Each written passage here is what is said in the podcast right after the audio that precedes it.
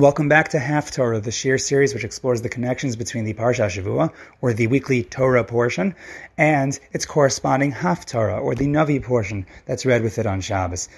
Here at the database of the Rabbi Eisenberg, this week's Parsha is Parshas Lech Lecha, and the Haftarah once again is taken from Sefer Yeshaya or Yeshayahu. And where specifically in Yeshayahu can the Haftarah be found? I'll let you know in just one moment, but I want to first thank our sponsor, Jonathan Folk, L'ilui Nishmas' grandmother, whose name is Esther Elka Bas Yaakov HaKohen her neshama should have an aliyah. And if you, like Jonathan, want to partner with us here at the database with a sponsorship, or if you have questions, comments, concerns, or recommendations, or you want to join the database podcast WhatsApp group for frequent updates and links for uploaded share, then all you have to do is reach out to me at the database at gmail.com. That's the data then base, B E I S, at gmail.com.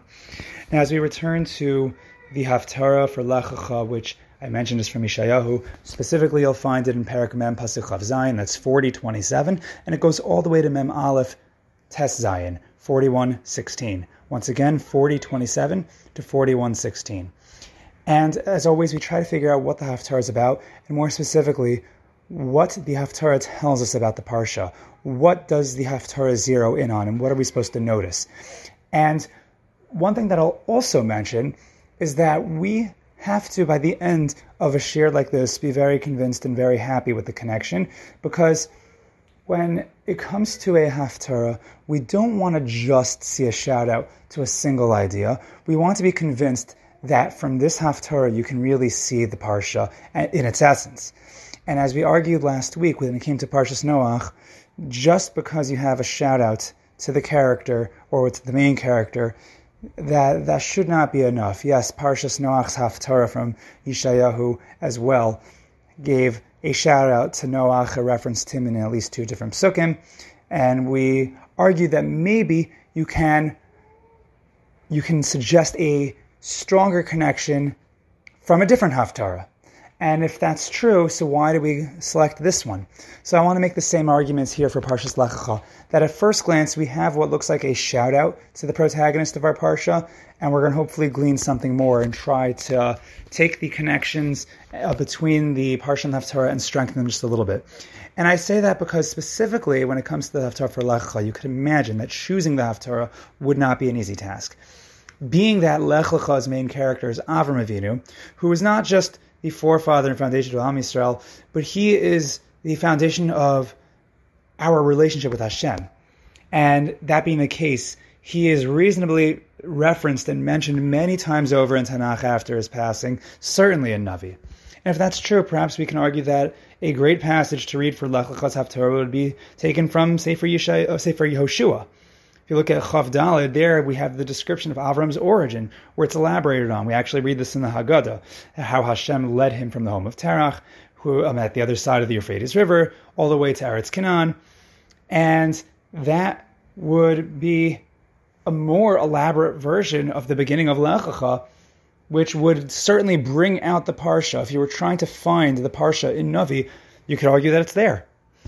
Maybe we can go with another interesting passage from Yirmiyahu. If you look at Perek uh, Lamed Daled 34 in Yirmiyahu, there it describes a covenant in which pieces of a calf were cut down the middle so that people would walk in between them. A covenant which clearly resembles the bris bein habesarim which Hashem and Avram had forged together also in our Parsha.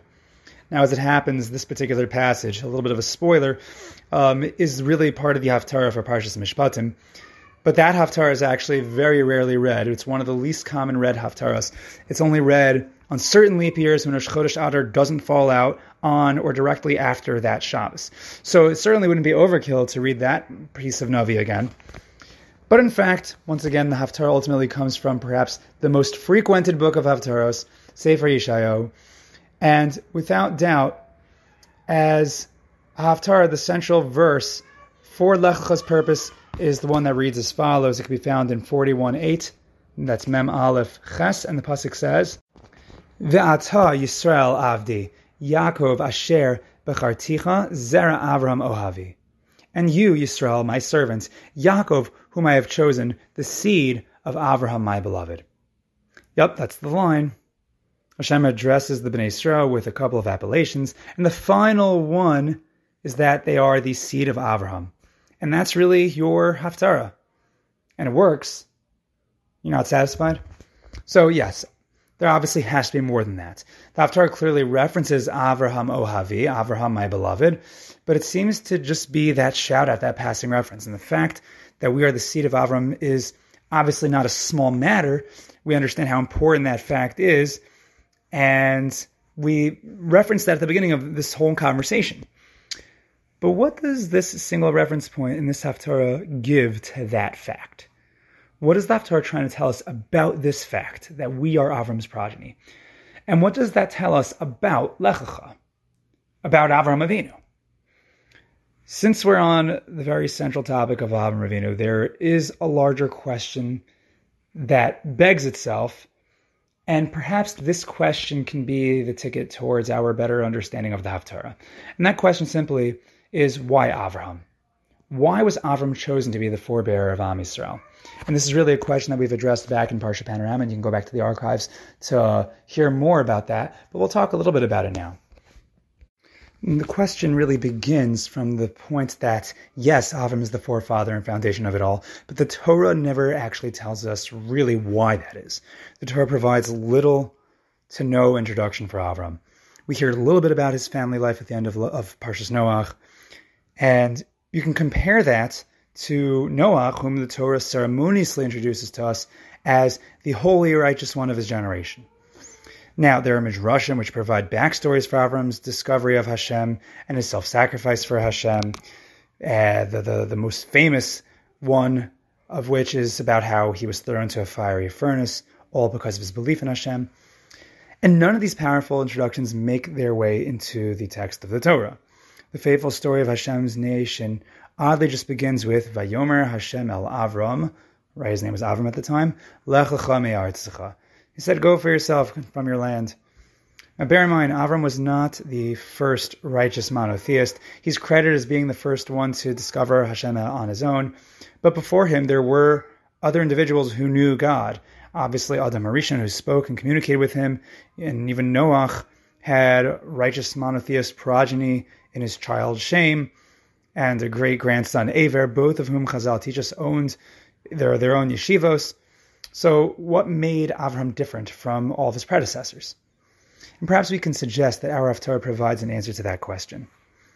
Although Avraham's name makes but one appearance, if we give the Haftarah a closer look, it actually has more to do with Avram than we might have realized at first glance. The Navi begins by addressing an apparent challenge to God posed by the Bnei Israel, suggesting that God does not see the happenings of man. This is in the very first pasuk. That's what the Navi suggests um, through the through, through quoting Klal Yisrael that you, the Hashem, you don't see what's going on. And in response, the Navi argues that even without being taught that there is a Hashem who created the universe and is the constant provider of all human vitality, Halo yadata im lo shemata eloke al olam Hashem borei haaretz. Nosein layoif koach ule'ein onim um, atzma yarba. Should you not have known, even if you had not heard God of the world, Hashem, who created the edges of the earth? So I'm just skipping a little bit. Who gives strength to the wearying, and to those whom there is no vitality, he will multiply. So again, the challenge is God doesn't see or care about what's happening, but the response is even if you had not been told, you should have still figured out that there is a God who is concerned and constantly involved with every aspect of creation. And that is the end of the dialogue. And from there, the Navi continues his speech. But if we have our Parsha glasses on, what or whom does this dialogue remind us of? At first glance, this could be referencing any religious monotheist, right? But who was the forerunner of religious monotheism, if not for Avram? And yes, we argued that there were other religious individuals out there before him, like Shem and Aver. Moreover, Avram was not the first educator of monotheism, as apparently Shem and Aver had a yeshiva. But notice the argument made by the Navi. He doesn't just retort that, of course, God is watching, but that you should have figured it out on your own. Without ever having been taught, without a tradition, without a Masorah, you should realize God's involvement in the world. That is what made Avraham Avinu into Avram Avinu. The Midrash likens Avraham to a traveler who came across a palace with the lights on and who reasoned that it is not possible for there to not be someone home in the house. If there is a lit bayis, there must be a Baal Habayis. There must be an owner of the house. And upon reaching that conclusion, the owner peeks out from the window and says, Indeed, I am the owner, I'm here. That was Avram's relationship with Hashem. There was a yeshiva available, but Avram was apparently nowhere near that yeshiva when on his own he figured out that there must be a God. And how does one do that? The Navi says we could all have done it. In fact, it's for this reason that Rav Elchanan Wasserman says that even if one was isolated from society, from his youth, and was taught literally nothing about religion, he should still be able to come to the conclusion that there is a God, and he would still be accountable for his obligation to at least believe in Hashem. And that's pretty incredible. Now, what if the surrounding society denies the existence of such a God and espouses things like paganism? What if the pervading tradition is one that fundamentally does war on the concept of such a God, as was the case during the Dor HaFlaga, the generation of the dispersion? Avram realized that the existence of a functioning world could not only mean the existence of God, but it must also mean the existence of a higher moral code, a will of that God. Avram did not merely conform with the crowd, but thought outside himself to consider what his existential responsibilities are. And that is evident in the fact that Avram did not only discover Hashem, but he equally understood that he had to actively reach out to others to do chesed and to share Hashem's existence with the world. With that backdrop in mind, we can approach the Haftarah, because the parallels to Avram only continue from there. In that aforementioned dialogue, the Navi said that Ula'ain onim atzma yarbe, and to those with whom there was no vitality he will multiply. Indeed, the word onim, vitality, is used often in reference to progeny. We find it by by the Birchas Yaakov when Yaakov refers to Reuven as Rashis Oni. Right, we have Ben Oni in reference to to to, to Binyamin, and indeed Hashem gave Abraham and Sarah the vigor, the vitality to bear seed in their old age, and He multiplied them. And then the Navi addresses the islands of all things and asks, Mi heir mi mizrach tzedek yikraehu l'raglo yitin lefanav goyim u'malachim um, yard am yitain ka'afar charbo kakash nidaf kashto. Who aroused the one from the east? Who would proclaim righteousness in his footstep? Let him place nations before him, and he will strike down kings. He will make each one's sword like dust, and his bow shredded like straw.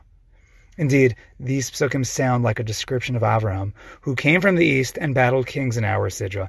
And beyond that, this, this description is actually the source for the Midrashic teaching about how during that battle, the weapons of the kings targeted at Avraham miraculously turned to dust, and how Avraham's dust turned to arrows. Take a look at the Tanchuma Lech Lecha. And yet, despite the apparent obviousness of Hashem's existence, the response to life's stresses by many is astonishing. The Navi describes how people would merely encourage each other to manufacture better idols if things weren't working out. Perhaps further basis for the midrash about Avram destroying the idols in his father's idol shop, which we find in the Bereshis Rabbah. But now we return to the verse of the hour that makes this Haftarah. Ohavi. And you, Yisrael, my servant Yaakov, seed of Avram, my beloved.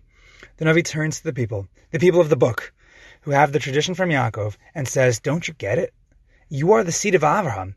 Even if you hadn't been informed, this much you should have figured out that God created the world for a purpose and therefore cares about creation and everything that happens in creation, in his world. Why was Avram different from everyone that came before him? Unlike everyone that came before him, Adam, Noach, Shem, Aver, Avram had no such tradition from his family, and of course, you know that Adam was addressed by God directly. Adam had no parents. So don't be mistaken, tradition is certainly foundational and indispensable, but there has to be a part of us that innately understands what Avraham did. We have to find within ourselves a part of that tradition and doctrine alone that those things will not necessarily impart to us. Now, Avraham was not the first righteous religious monotheist, but he was the first Ohev Hashem, the true lover of Hashem. Only Avraham was called Ohavi, which does not just mean my beloved, but Ohavi can mean the one who loves me. Avram was the first one to find and thereby grow to love God. And perhaps that's why he loved God, because he found him on his own. In order for someone to love Hashem. So, yes, part of that can happen through Masorah, but it also has to happen through personal connection. And that's what we get from Abraham. That is why, without introduction, the Torah can merely say, Vayomer Hashem el Avram. And Hashem said to Avram, without any prior introduction or appearance. Hashem did not come out of the blue to Avram. The Torah does not tell us Vayera, and he appeared in the opening of Lech Lecha. On the contrary, Hashem did not appear to Avram at first, but Avraham found him. At which point the casual subsequent conversation with Hashem was only a natural continuation. Indeed, Avram was the forerunner of the natural aspect of theology, which allows us to discover Hashem from our own essence. And when Hashem ultimately speaks to Avram, he tells him Lech Lecha. He apparently affirms Avraham's own findings. Hashem essentially encourages Avram to continue abandoning any foreign ideologies he might have learned back at home, in his land and birthplace, that which you did not get from your tradition, he says and encourages him, lech lecha, go to you, to your essential self. In other words, the part of the self that does not merely conform, but the individual part of the self that can find God where everyone else may deny him. The part which can come to truly loving him, loving Hashem. The part that made Avraham into Avram Ohavi, Avram who loved me. We should be zocha, yes, of course, to always hold tightly to our Masorah, but also to access the part of ourselves that can naturally discover Hashem, and we should truly grow to love Hashem. And Hashem should continue to show His love to us, revealing Himself to us, the Zera Avram Avo, and that should happen with the coming of the Geulah Bimheira V'yameinu. Have a wonderful Shabbos, and thank you for joining us here at the database.